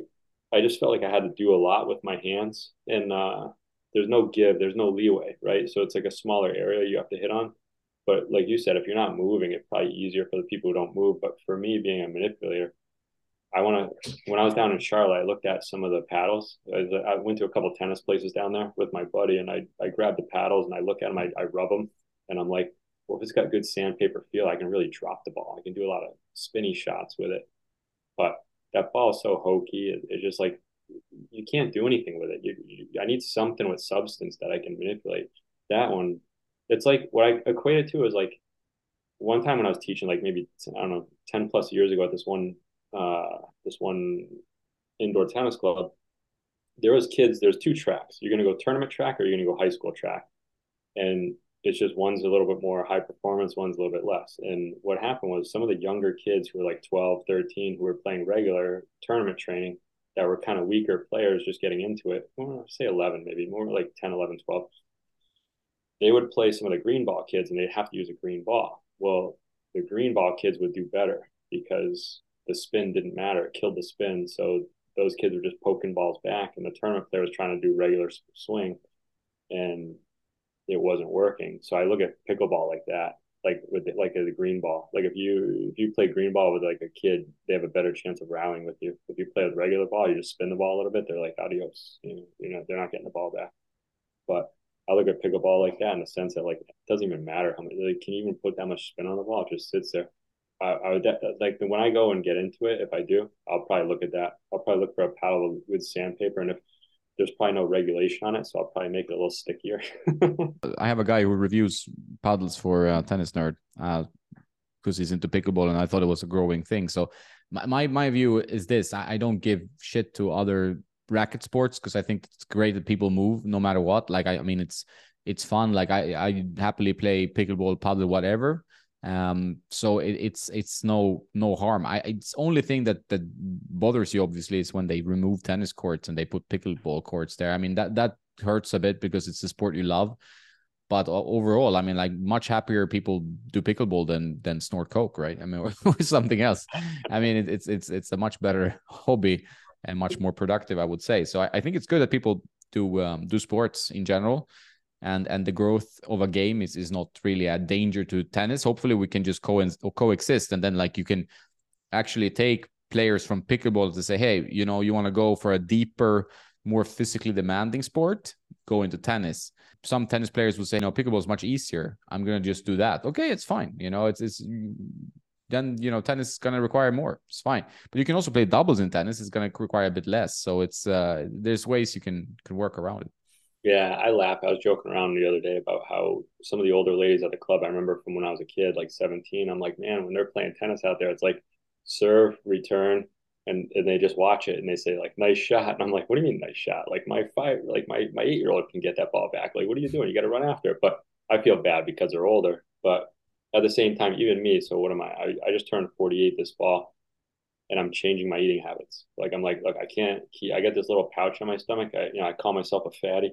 I'm not, but to my, for my standards, I'm a fatty. But so I start fasting a little bit, uh, a couple, like in the mornings and I start fasting, uh, like one day a week. And all of a sudden I, that little pouch is gone. I'm like, okay, back in the day, I used to be able to just go through the summertime and sweat it out, almost like a sauna. And it used to just go away. Now I'm like, okay, I think I'm getting at that age where I got to start doing something. I, I cannot, I got to change my eating habits. I got to start doing whatever. But I think about those old people on the tennis court. I'm like, they never change your eating habits. They're getting bigger, they're getting slower. And I'm like, man, you got to start eating differently. You can't just eat the same stuff from, again, it's like, it's like the people like living from 10 years old to 50 and never changing anything, never seeing and experience anything. It's, the same thing. I agree. I think it's it's very important to um because you can work out every day and I'm, I'm 40 now and you can work out every day uh, which I which I do which I'm sure you do because you coach every day right and and then if your eating habits are a bit off I'm generally a healthy eater but like if you're hanging out with friends there's a few beers here and there and the beers are like your number one enemy generally if like you and I'm not a big drinker but obviously, it's nice after tennis. Let's go for a few yeah. few drinks, you know. Uh, and that's kind of the vibe you have in, in Spain as well. Like you, you have a few beers maybe after a tennis session. And then you suddenly start feeling like, okay, this is not like the best. Like you get pouchy or whatever you want to call it. And and if you start cutting that out, you see quick quickly like a big positive impact. Like I met this guy, he is your age, uh, 47-ish, right? And and he was like ripped. Like he had like six pack super physically fit. And i asked him like hey what, what are you doing? And he's like yeah i just cut out the the beer. You know i was like cut out like the the shit from my diet. And then he's i mean it was obviously working out but it, you need to adjust your diet to what your goals are. Like if you want to feel healthy and and good like you have to you don't have to do anything extreme but like you did like I've, one day of fasting sounds good. I, I tried some not like a whole day, you know, but I, I do some like micro fasting, like 16 hours, 18 hours, whatever, you know. Yeah, that's I, what I do. That's what yeah. I do. Yeah. And it, you feel, you feel, you feel leaner kind of quite straight away, right? You feel like quite good, like your body had to go through something a little bit. Right? Yeah. And one day I went to like this Mexican restaurant down the road and this, I ran to this guy and seen in years and he's like, man, you look skinny. I'm like, skinny. I'm like, I guess so. But then I like look at my, I weigh myself. I'm like, yeah, I did drop about like four or five pounds since I've been fasting. And I'm like, but it was all crap weight. But then I'm like, but I don't want to be that skinny old guy who's like all wiry and like veiny. So I'm like, well, how am I going to get that on? So like I joked around during my birthday week. I was like buying a cupcake and a and a junk like every day, eating one a day for seven days. I lasted like three days. And I swear, even on a second day, I wake up that second day and I'm like thinking about buying a cupcake that day, and I just felt like sick. I was like, Ugh. I go, who can eat this shit every day? And I'm like, I know a lot of people eat this shit every day, and I'm like, yeah, yeah, they do that. Like they just you just get addicted to the sugars. You build up this this um, habits in your body, whatever it's exercise or sugars or whatever. habits are everything, and uh, and your body wants to go back to that every time. And I think what what I've like read uh, and you know talk to my parents who are like 65, and they they're actually exercising and eating pretty well. Uh, but it's very important to lift weights when you get up to a certain age. Like it's very important for your skeleton. It's good for your body. Like you won't have like the bone density issues with older people. Like if they, you know, it's icy outside and they slip, they they break something like straight away, right? Like one of the things I want to do now, I'm like trying to figure out like I'm trying to get a hold of some rope, but because I want to I want to do like Rocky Four. I want to just tie. I want to lasso a like a 25 dumbbell and I want to throw it up on like 30 feet of like tree and I just want to pull back and forth. I want to pull and let it release, pull and let it release, and then run a little bit and then like let it fall back and then run and let and I want to go old school because I hate going to the gym. I don't I like doing work and like working out, but I don't like sitting there pumping iron. I just I love to do like weird shit. Like like I said, cut trees down, chop trees, do like that whole Rocky Four thing. I don't know what why that's in my brain, but I love that stuff. Um, because I feel like that's real strength. You're not when you're at the gym, you just pump out ten reps on a on a machine. You're just like, yeah, yeah. All you're doing is bloating your body. You know, you're not building strength. You're just building some kind of weird mechanism you're never going to use. Like how many times like have you do you ever do bench presses back in the day and then you go to hit tennis balls and you're like, oh, I feel like a I feel like a meathead. You know, I feel like I yeah. I mean, my my take on this is is not so far from yours. I mean, I used to always be like a, a gym goer in the sense that like you go and you do the regular weight stuff. Uh, periods you were doing more, periods you were doing less. Generally, I'm not so attracted to the like the gym machine world anymore. Like I like more like calisthenics, like body weights, sit ups. You know, doing uh, every morning push ups or or pull ups or something like that you can actually easily do at home and you can have resistance bands and stuff because it seems to work better for tennis as well. And and also I like to do some stretching because your body gets old and and the problems I have with my knees are generally like get worse when I'm feeling tight.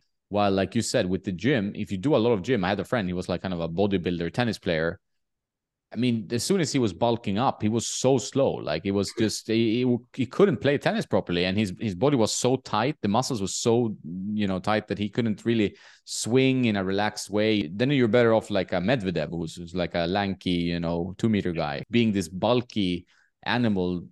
I, I it might work to attract the ladies, but it's not probably the most like practically useful thing to be in your life, right?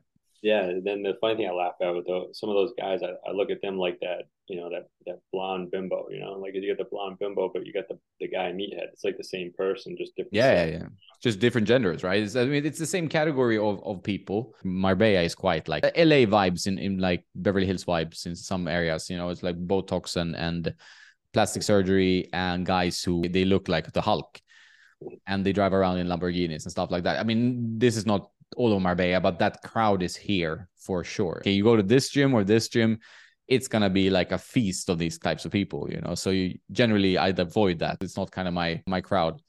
Did you make the move to Spain or not? Yeah, I'm I'm considering it. Like I mean, I'm I'm being there a lot more. My parents just moved actually, so they're living there now as a test for for six months. They're gonna try to live there and just get away from the Swedish dreary weather, especially now. Like Sweden is getting darker and darker now. Uh, this this few months, so I think it's a good move for them, and I, I think also it's good that I'm there. I haven't lived in the same country as my parents for like 15 years, right? So yeah. I felt like it was a good time now to stay a bit in the same place and see, uh, you know, how it works out. And also for tennis, like I'm working with tennis now, and tennis in Malta is not really a viable thing, right? And and yeah, tennis in Spain, Spain, there's so much hotbed you know hotbed of stuff going on yeah yeah it, it, you need to be i think you need I don't want to travel like every week. Obviously, I mean, you can't afford to be on a plane all the time just to go to tournaments and stuff. But in Spain, you have this uh, this whole culture of tennis, so you can just drive to another city. You can play an ITF Seniors Masters event. Now I'm going next week. There's Davis Cup finals, half an hour drive from where I live. Yeah. So all this stuff centered around in Spain, and you have Novak living there. Pretty cool place. Uh, a lot of tennis players. Like you can be playing and you have like Mikhail Youzhny practicing with someone on the court next to you. And that that vibe is is pretty cool, I must say. Yeah, you got to find me a job out there. yeah, exactly. uh, if we want to get to tennis, obviously you talk about winter ball, which is interesting. Uh, but you also wrote another piece which we touched before uh, we started recording called "Don't Brush Up the Ball" yeah, on Tennis Nerd.net. You can read all Evan's pieces there, of course and uh, under analysis, or you just search for his name. Uh, so like the brush up situation, um, that's what like we talked about the generational shift. Like you have older coaches, and I see this like you pointed out in this article, like the coaches that have been around. I mean, some of them are great. Like there are coaches that are older that are absolutely fantastic at just developing their skills wanting to you know evolve as a coach but then there are coaches that do the same thing they did in the 80s as they do now or 90s whatever. Uh, while the sport has completely changed right? As the game is so different now from 20 years ago. And, yeah. and i think that was a good point you make. And and one of the things you you see is, is the brush up on the ball yeah, and, and the brush up on the ball, like I wish I could show like a computer piece of it. When your finish stays inside your shoulder, so for a righty, if your finish stays inside your left shoulder, you're gonna be hitting almost like perpendicular to the ball. And what happens is I see kids like that, or I see coaches who teach brush up finishes, and I just watch. I pay attention when I'm teaching. I pay attention to what's going on in other courts. I'm picking up balls. I listen. I, my ears are always on. My eyes are always open. Um, and so I see people talk brush up, brush up, and I'm like, oh, you're playing a match against so and so. Just hit them high forehands. That's it. Get it above the shoulder, and they get it above the shoulder, and they're like, yeah, the person couldn't put any balls in the court, and they end up poking it. They end up like hitting that like frying pan poke because they can't. They're just getting frustrated with that high topspin ball. So I mean, the arc and the swing. I think a lot of guys touch on it. That's why I didn't. I don't want to get too much into it. Like I just wanted to write that one piece, but it just kind of popped up because who does it but Felix. Felix does it on his strokes. That's why he gets those shanks. Like so in the match that I watched, it was probably I don't know if it was round two of uh of the Super Eight, I call it. Um, I swear there's double digits. I don't want to say 18 backhands, but there's a there's a chunk of backhands he missed that were brush up finishes, and that's something you just can't get out of from the juniors because one of his coaches when he was young probably just kept hammered that trigger in there, and it's still in there. Brush up, brush up, brush up, and it's really not a brush up, it's a brush around. It's a brush out and a brush around. So you want to be more like if you have a base, you want to be 45 degrees on your finish. You don't want to be you want to be off your like forehand is easy, right? You can whip your forehands and it's so easy to, to roll the wrist, but the backhands are where it still kind of happens on half the players. And they have to learn how to get the finish to the outside of the shoulder quicker, not, you know what I mean? Like not on the yeah. inside of the shoulder. It's got to go around. And uh, and hey, you know, I lost a follower because it. So he questioned me. He, he sent me an Instagram message like, "Hey, what's uh, you know, what's up with this brush up?" And I'm like, "Oops, he must have been one of those old school players who've been teaching brush up." Like, picture if you you've been teaching brush up, you're 40, you've been coaching brush up, brush up, brush up, and I come around, I tell you like, "Hey, that's wrong," and you've been doing it for 20 years. You're like, you're like, "Oh, you're wrong," and all of a sudden you think about it, and all of a sudden you're like, "Oh, I think Evan was right," and then you're gonna be pissed. You know, at first you're gonna be pissed at me, then you're gonna be pissed at yourself for not seeing it, and then you're gonna be like, all right, moving on. You know, like you're gonna be like, okay, I have to change my style. But that's what I try to do with some of that stuff, with the brush up on the like. I have a, couple buddies who teach a few lessons here and there on the side, and I'm like, I hear him saying brush up, I'm like, don't tell your kid that. Don't tell him that because you want to. You don't even want to talk about that. So on a side note, when I work with my kid, I think I wrote it in there, but I I never told her to brush up on the ball. I told her to spin the ball, spin, spin, spin. That's the trigger I put in her brain. Spin, spin, spin. And I said, faster, faster, faster. Spin, spin, spin, faster, faster, faster. Get it in, get it in. Well, what happened is my daughter, she took basically two months off in September and October, played volleyball for high school, played a handful of times, and she's hitting the ball fine. Like she took two months off, and it was like she never took any time off because I never gave her the swing. She I she created her own swing you know, and it's gone through a lot of development stages, but meaning like it went from a drop forehand. I tried to teach her the C motion or at least some form of the C motion. It never worked. And then I kept introducing it, and then finally it started clicking. And then some of the local pros would make fun of her and say her swing was too big, or some of the I go to the tournaments and the parents, the two point five parents are telling me what what's wrong with my daughter's forehand. I'm like, oh okay, thank you very much. Yeah. um, yeah, and she had a, but she did have a big whip around on her backswing, and then all of a sudden it slowly started to create a smaller backswing on her own. And that's the thing I'd want to talk to a lot of coaches about is stop triggering these kids. Like you need to like let them develop their own swing. But here's the trick. You know, you got some mother up in the window, some father up in the window, and you're just telling them to spin the ball and you're not telling them how to do it. Like I can't tell you how many times like I run into players and they're like, Am I doing this right? I'm like, How long have you been playing tennis for? How long you been training high performance? This is like your fifth year and you still ask me this question. I go, My eight year old doesn't ask that question. I tell my eight year old to spin the ball, she spins the ball.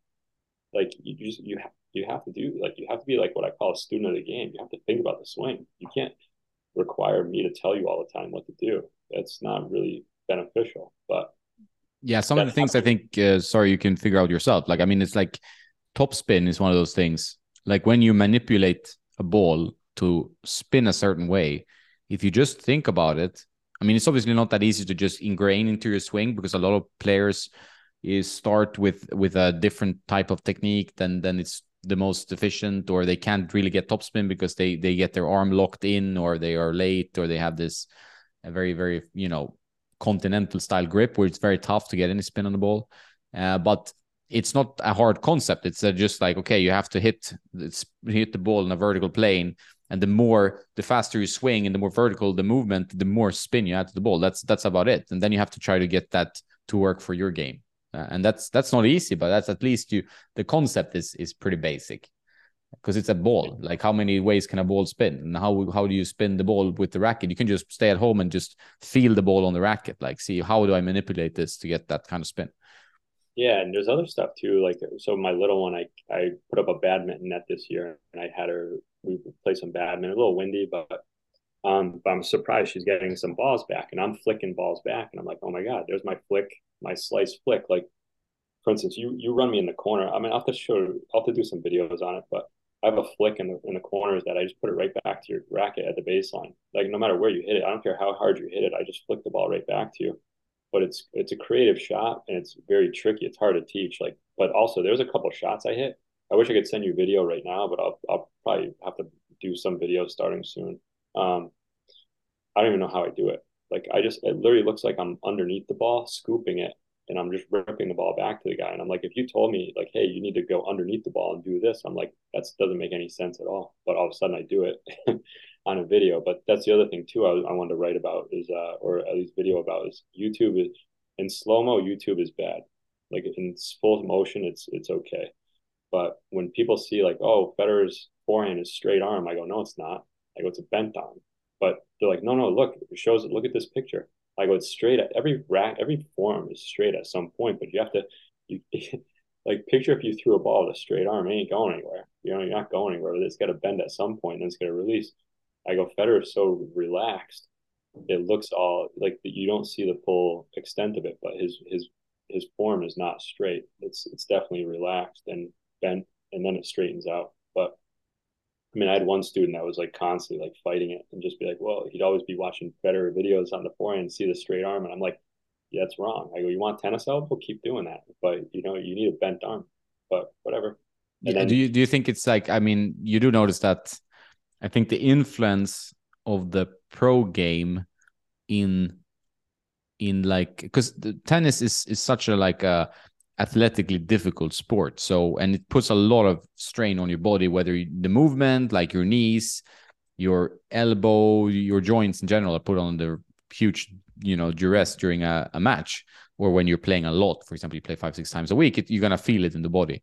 Uh, but when you're watching the pros, the pros play a completely different sport than most rec club level players. Like, I mean, it, it, they put so much energy into the ball, they bend the strings, they move from side to side in, at insane speeds. They slide on hard courts, all that stuff. So there's if you try to mimic what like a guy like Federer uses. I mean, his technique is partly not the best to mimic, I would say. I mean, he has a very specific style of of hitting the ball. Like that that's not that easy to copy, you know. It's kind of eastern grip, puts the racket down in a bit of a strange way and and then whips a lot on the ball. And he has super strong wrists and, and stuff like that. So copying a pro is mainly probably going to be detrimental to your game because it's like it's so difficult the way they swing, how fast they swing how is that going to be reflected in you playing like 4.0 players right? It's not so useful. And and even when i start doing the videos and i start looking at myself i'm like you like there's some stuff i i just look at myself and i look i look so lazy out there. And i'm just like but i've always looked lazy in like a lot of different forms like whatever sport i play. But when i need to i pick it up. All of a sudden you see a little quickness to my feet when i need to do something. And again it comes back to what we talked about earlier about like who you are as a person. I'm always like sneaky sneaky in the sense that like I look like I'm lazy, but all of a sudden, like how that guy get to that ball? Well, I knew where it was going. I kind of watched the ball. I, I, mean, I don't watch the ball. I watch the racket. I watch your setup, and I kind of know what your options are when you're going up there, and I kind of have an idea where, where it's going to go. And if you hey, if you hit it 100 miles an hour, so be it. But if not, um, on a side note, your knees bug you? Not so much right now. I mean, I play on clay, it's fine. But like uh, hard courts, I mean, I played playing the third day in a row, it's been okay. I mean, it, it on and off for a little bit. Yeah. When the tighter I get, the worse it gets usually. Yeah, I have a bad right knee, so I see this knees over toe thing, blah blah blah. yeah, yeah, I, have seen his stuff. Yeah, so that's all right, but so what I started doing, and he probably says it in there, and someone could you could easily t- told me this like two months ago, and I and I say it today, and you're like, that's what I told you two months ago. But I started bending my my toes up on my right calf, and it loosens up my calf. My knee feels like a hundred times better. I'm like, what the hell? I go, that's all it was was a calf stretch that I had to stick my toes. As I try to bend my toes back to my shin, but not like with any. This the thing that people need to worry about is like not with any kind of help. I just do it free. You know what I mean? Yeah. Like if you did it with any help, it's gonna wreck your. you're gonna rip your tendons. But um, but I started stretching that out, and I'm like, God, I hope this is it. I hope I can get my knee back. Because people ask me why I don't compete anymore. It's because I'm like one move away from my knee just shredding. Like it's ah, just is that bad? Yeah, it's like it puffs up on the inside a lot, so I probably need to get it drained. But I don't. I'm like I'm not a needle guy. I'm not a surgery guy. I'm just like it is what it is. I'll just deal with it. You know, the, I just ignore the pain. I just like any kind of pain I get suffer. Like I just like whatever. I go. It's it makes me feel more alive by feeling the pain. That's a way to look at it there's two approaches to that. Like my my father is very old school, is my stepfather, but but he's very old school guy. He's like, ah, oh, this will just heal on on on its own, blah blah blah. But then I've seen a huge shift in him now the last five years, I would say. And he's playing tennis five times a week. Maybe that's made the shift that he's playing so much. But he had always bad knees working like industrial engineering. He was an engineer at the company. And um, now he has replaced both of his knees because his knees was just like they were destroyed. There were nothing left. Like the doctor said, like these are the worst knees I've ever seen. Like he's a specialist knee doctor, right? um, and in Sweden, you you can. The good thing about all the taxes you pay there is that uh, he got the surgery for free, right? So um, these were two very expensive knee reconstructions. You got two like plastic kneecaps, whatever they are, both both knees, not at the same time, obviously, but they do one and then they went wait three months or whatever, and then they could do another one. And now he's he's walking like I've never seen him walk. Right, it's just like magic. Yeah, it, it's why, fantastic to see. I'm I'm trying to recreate my eating habits and everything and and do different things because I feel like your body, like you were saying, how it gets like stuck in its ways if you don't change anything. So like this winter, even though it's gonna be cold outside up here in the north, I want to just bundle up and I just want to go hiking at least once or twice a week. So that's kind of makes it problematic for like doing Instagram stuff or doing this. But part of me is like, well, what am I doing? Like, do I need to be on Instagram every day? I said, I to be honest, I'd say it, maybe one or two days a week. I want to. I don't want to be on it much more than that. And then try to go on another YouTube, you know, try to get some videos up um, this winter. But even that, like I said, I think I'm going to do some live videos, and that's going to be like where my ticket will be. Like yeah, you need to try different stuff, and I think also like spending time away from social media is good. I mean, my work now, I need to be active, but I'm not on Instagram. I mean, I log in every day, but I don't post every day, for example. So it's like, and I, I avoid trying to avoid to scroll, like sit there and just mindlessly scroll through the feeds, which is just losing your time and your life is just fading away. Like most kids now, they just waste so much of their their time just scrolling uh, TikTok or Instagram and stuff. I'm trying to avoid that. It's not easy. It's worse than, than junk food, you know. It's it's quite bad. But I'm trying to avoid that. And like I think it's like for YouTube and stuff, you can if you do a video week or at least you, you keep to a regular schedule i think it's fine you know. I, I try to do like videos four or five times a week uh, which is quite intense but it's just giving me it's like a challenge for me. You can definitely do once a week and that gives you time to go away or so I, I think giving yourself time to think and and be away from the daily grind or media, especially if you have a kid. Like, it's good for kids to get out in nature and see something else. Not healthy to be stuck to the screen. I I hate computers. Like I I work with them every day. I, I hate them as well. So it's weird. Yeah, me too. I I just you know, but even going down to Charlotte, like man, I really love Charlotte. Like that was a nice area. I wish I could go down there and just stay down there, just weather wise, and you know maybe in summertime. I wish to be honest, like I have a little Native American in me, but I'm like, I don't know if this is a Native American calling out, but it's like I'm like a nomad. Like I wish I could like I told my kids, I'm like, best thing you could do is be like a college professor because then in the summer times you can go wherever you want. You don't have to work in the summer or you're a teacher in school. You can just disappear for two months and go wherever and just go. That's your visit time. That's your vacation time. Um, because yeah, th- this year I'm not looking forward to this winter. It's already starting to get cold. Uh, I stopped hitting outside, but even on a couple days, I, I joke. I, I thought I posted a joke one about like being outside. I was all bundled up, hat, two, two, three layers, and I'm like, what am I doing out here? Like this how yeah, that sounds pretty pretty rough actually. I mean, it's it's. I, I know from Sweden, like you, you, there's no chance you play outside in Sweden, and I just get very depressed in that weather. I can my my mind cannot manage dealing with just complete darkness for so much of the day for months. You know, it it doesn't work. Like I, I just I'd rather do something.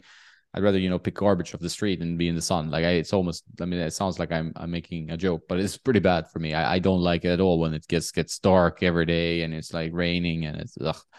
Yeah, I feel bad for the people who work nine to five because they'll work during the light hours though, and then they're leaving when it's getting dark and they have no time for free time to be. I go, that's yeah, super depressing. But um, yeah, it is what it is. Well, you know, sometimes it is what it is. Sometimes you got to make things happen. But I think uh, what I was going to put that drill book together. I'll I'll see that that one guy that did that drill book. I, I wonder who he used as like a as a.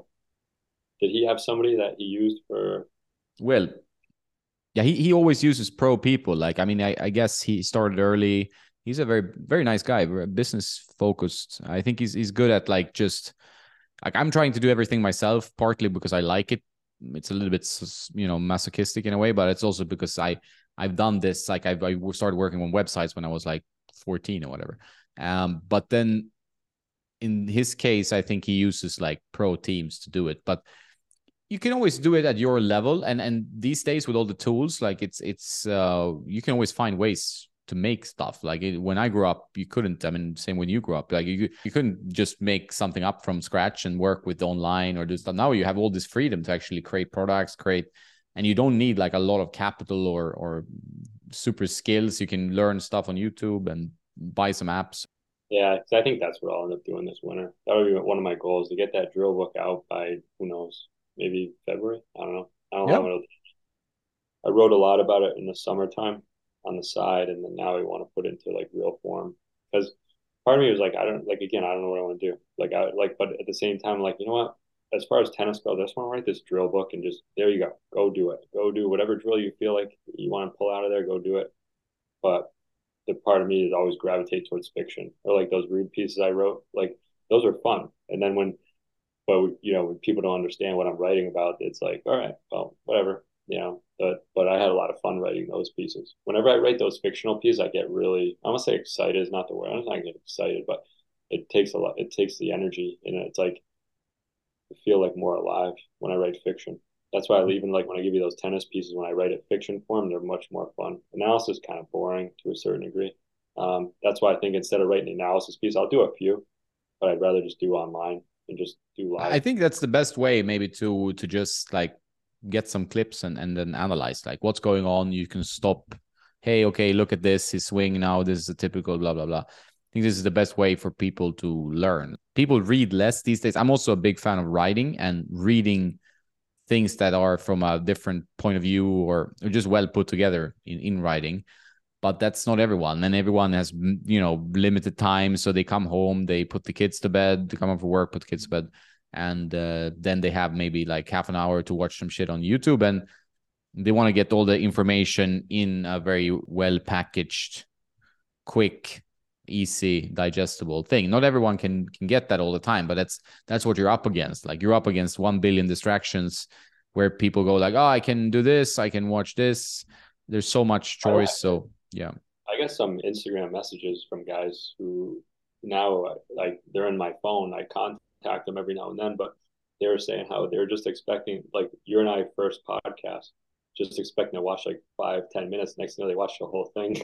that's like good that. though. I mean, that's that makes me happy. I, I think I'm generally a guy that likes to um to just talk to people and listen to people and give them time. Like, I mean, doesn't always have to be about one particular topic. That's why I like the podcast format a bit better because it it can flow a little bit more freely. My goal is really to find something that I find interesting that people are willing to pay for, right? Whether it's companies, people, whatever, right? So that I can make enough money to sustain a living. Like I don't need to be Jeff Bezos or or Elon Musk. Sustain a decent living while doing stuff you enjoy so you don't feel like you're grinding. Like I, I don't like the the grind. I've done that for many years, being in offices and going to meetings.